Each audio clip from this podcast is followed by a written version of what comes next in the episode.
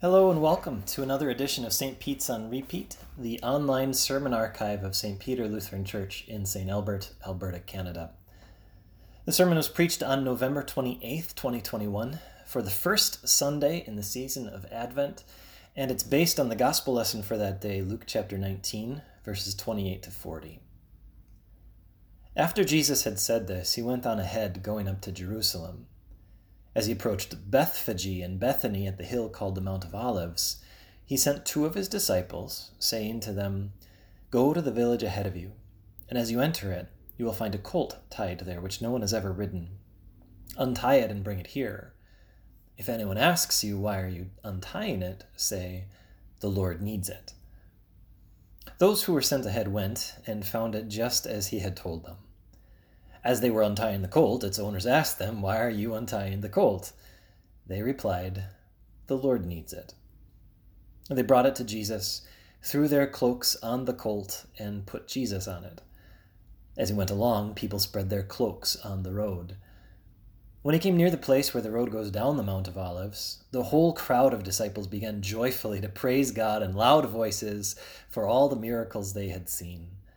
Blessed is the King who comes in the name of the Lord. Peace in heaven and glory in the highest.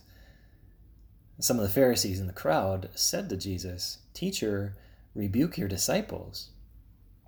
I tell you, he replied, if they keep quiet, the stones will cry out. This is the word of our Lord.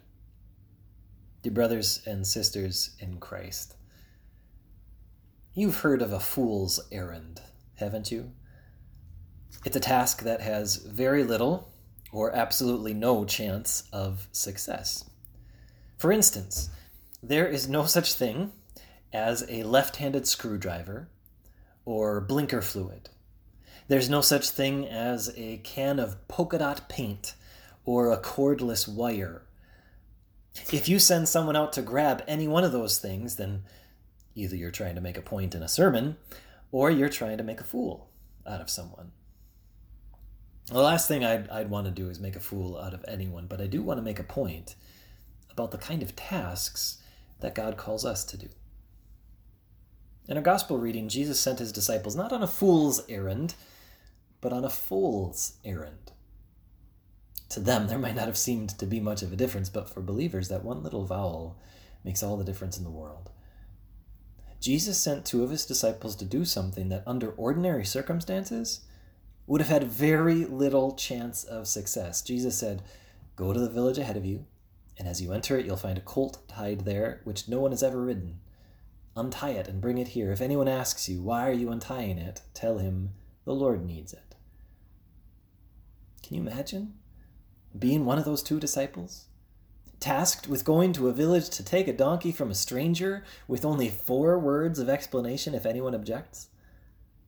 That's a fool's errand. If anyone other than Jesus tells you to do that, you would say, No way. I don't want to be arrested as a horse thief.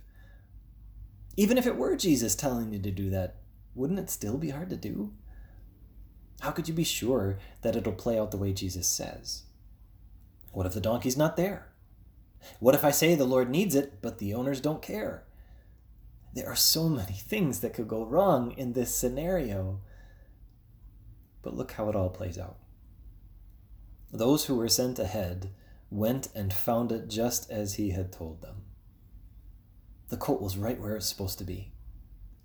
The owners did ask the disciples the exact question Jesus said they would, and amazingly, the forward explanation, the Lord needs it, was all it took to persuade them to let the disciples have this donkey. This tells us a few things about Jesus and his disciples. It tells us that Jesus is omniscient, he knows everything, now, there's no indication in any of the Gospels that there was any pre existing arrangement with the owners of this donkey for Jesus to have it. In fact, there is every suggestion that this would have come as a complete surprise to the disciples and to the donkey's owners. But it didn't surprise Jesus because he knows everything, he's omniscient. So he could tell the disciples what to expect, and they could trust that what he said would come true. It also tells us that Jesus has the right to requisition our resources. That's kind of what this whole scene is all about. As we heard last week, Christ is our king. He has the authority to command us to do anything, and we are under obligation to obey. But the most curious phrase in this entire passage tells us something fascinating about Jesus. He told those two disciples to say, The Lord needs it. How can God possibly need anything that we possess? Everything we are and own already belongs to God. He's our creator. He's the one who gave us everything we have. Not only that, He's all powerful. Jesus could have snapped his fingers and created a Clydesdale to ride into Jerusalem on. But He chose to need a colt that didn't belong to Him. It's not even a real donkey, it's a baby donkey. Of all the things to need, why this? Well, it tells us the last thing we need to know about Jesus. It tells us that Jesus is humble and gentle. Here's what we didn't read in our gospel for today. By the time that Jesus rode into Jerusalem on Palm Sunday, there was already a well known plot to kill him. The twelve were certain that if Jesus entered the city, he would die. The pilgrims who were there to celebrate the Passover doubted that Jesus would even show his face. Everyone knew that Jesus coming to Jerusalem would end badly. But he came anyway. And not only that, but when he did come, although he had a veritable army of supporters singing his praises, he didn't come in a show of power or with a threat of violence. He came on a borrowed burro, a beast of burden, but more than that, a beast of peace.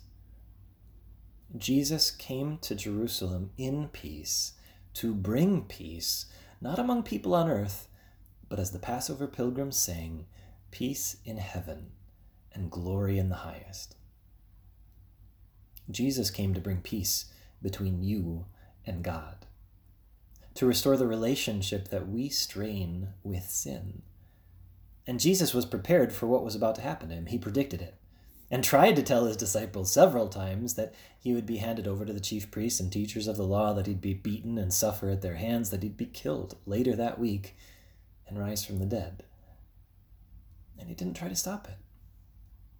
He didn't snap his fingers and create a Clydesdale or summon a legion of angels to defend him. He rode on a baby burro he borrowed from somebody in Bethphage because he loves you and was willing to pay that price for you. He was willing to lay down his life for you to give you eternal life and peace in heaven with God forever. And look what that love inspired his disciples to do. Even though they didn't know what the future held for them or for Jesus, they trusted him.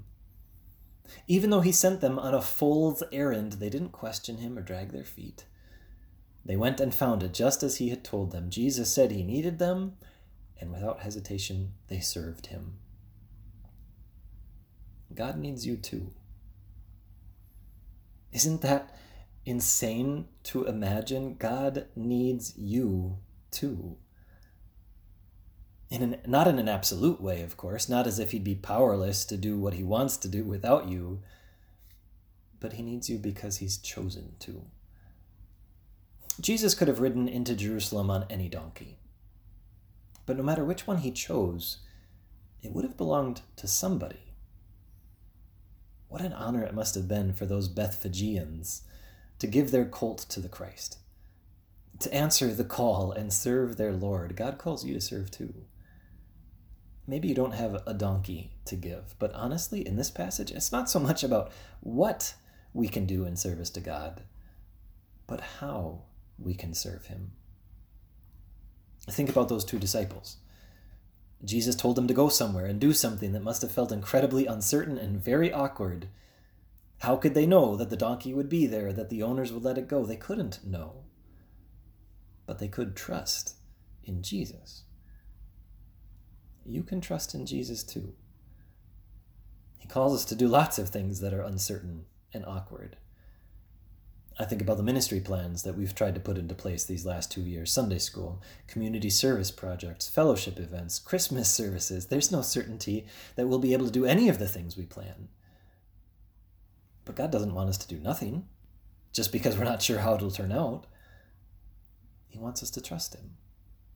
And to know that even if our efforts don't produce the effects that we want to happen, His word will not return to Him empty, but will accomplish what He desires and achieve the purpose for which He sends it. We may have to have awkward conversations too, make requests of people, or encourage them to do something they might that might make them sensitive. Hey, I haven't seen you in church in a while. How you doing? I know you feel a particular way about protocols, but I'd like you to think about what effect your words and actions have on others. We don't know how people will respond, but God doesn't want us to say nothing.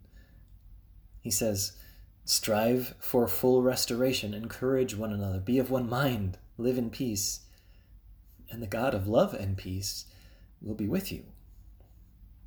We don't know how people will respond, but we do know that God will be with us. And we could go on down the list of all the people in this passage who serve their Lord. Those donkey owners were asked to give up their property. They didn't hem or haw or hee haw about it. They gave without hesitation, without fear of what it would cost them. The disciples literally gave the clothes off their back to give Jesus something he could sit on and something a barnyard animal could walk on. They didn't hold back or hesitate. They gave freely, knowing what it would cost them, but being convinced that it was worth it. The crowd tore branches from trees. They saw the opportunities around them to praise Jesus and they seized them. They sang Jesus' praises at the top of their lungs, not daunted in the least that there were people there who wanted to silence them. That's what God calls for you for from you too. It could come in the shape of a colt or a cloak. It could come in the form of a question or songs of praise. But the point is that Jesus calls you to go on fool's fool's errands too. Sometimes we worry that what God promises us won't come true. Sometimes we're afraid of what obeying God's commands will cost. Sometimes we question, hesitate, and drag our feet, but, but Jesus never did. He rode that donkey straight through the city gates, knowing full well that death was waiting for him there. But he did it anyway, because he loves you. May the Lord make your love increase and overflow, first for your King, first for Jesus, but also for each other and everyone else. May He strengthen your hearts so that you will be blameless and holy in the presence of our God and Father when Jesus comes again. Come, Lord Jesus. Come quickly. Amen.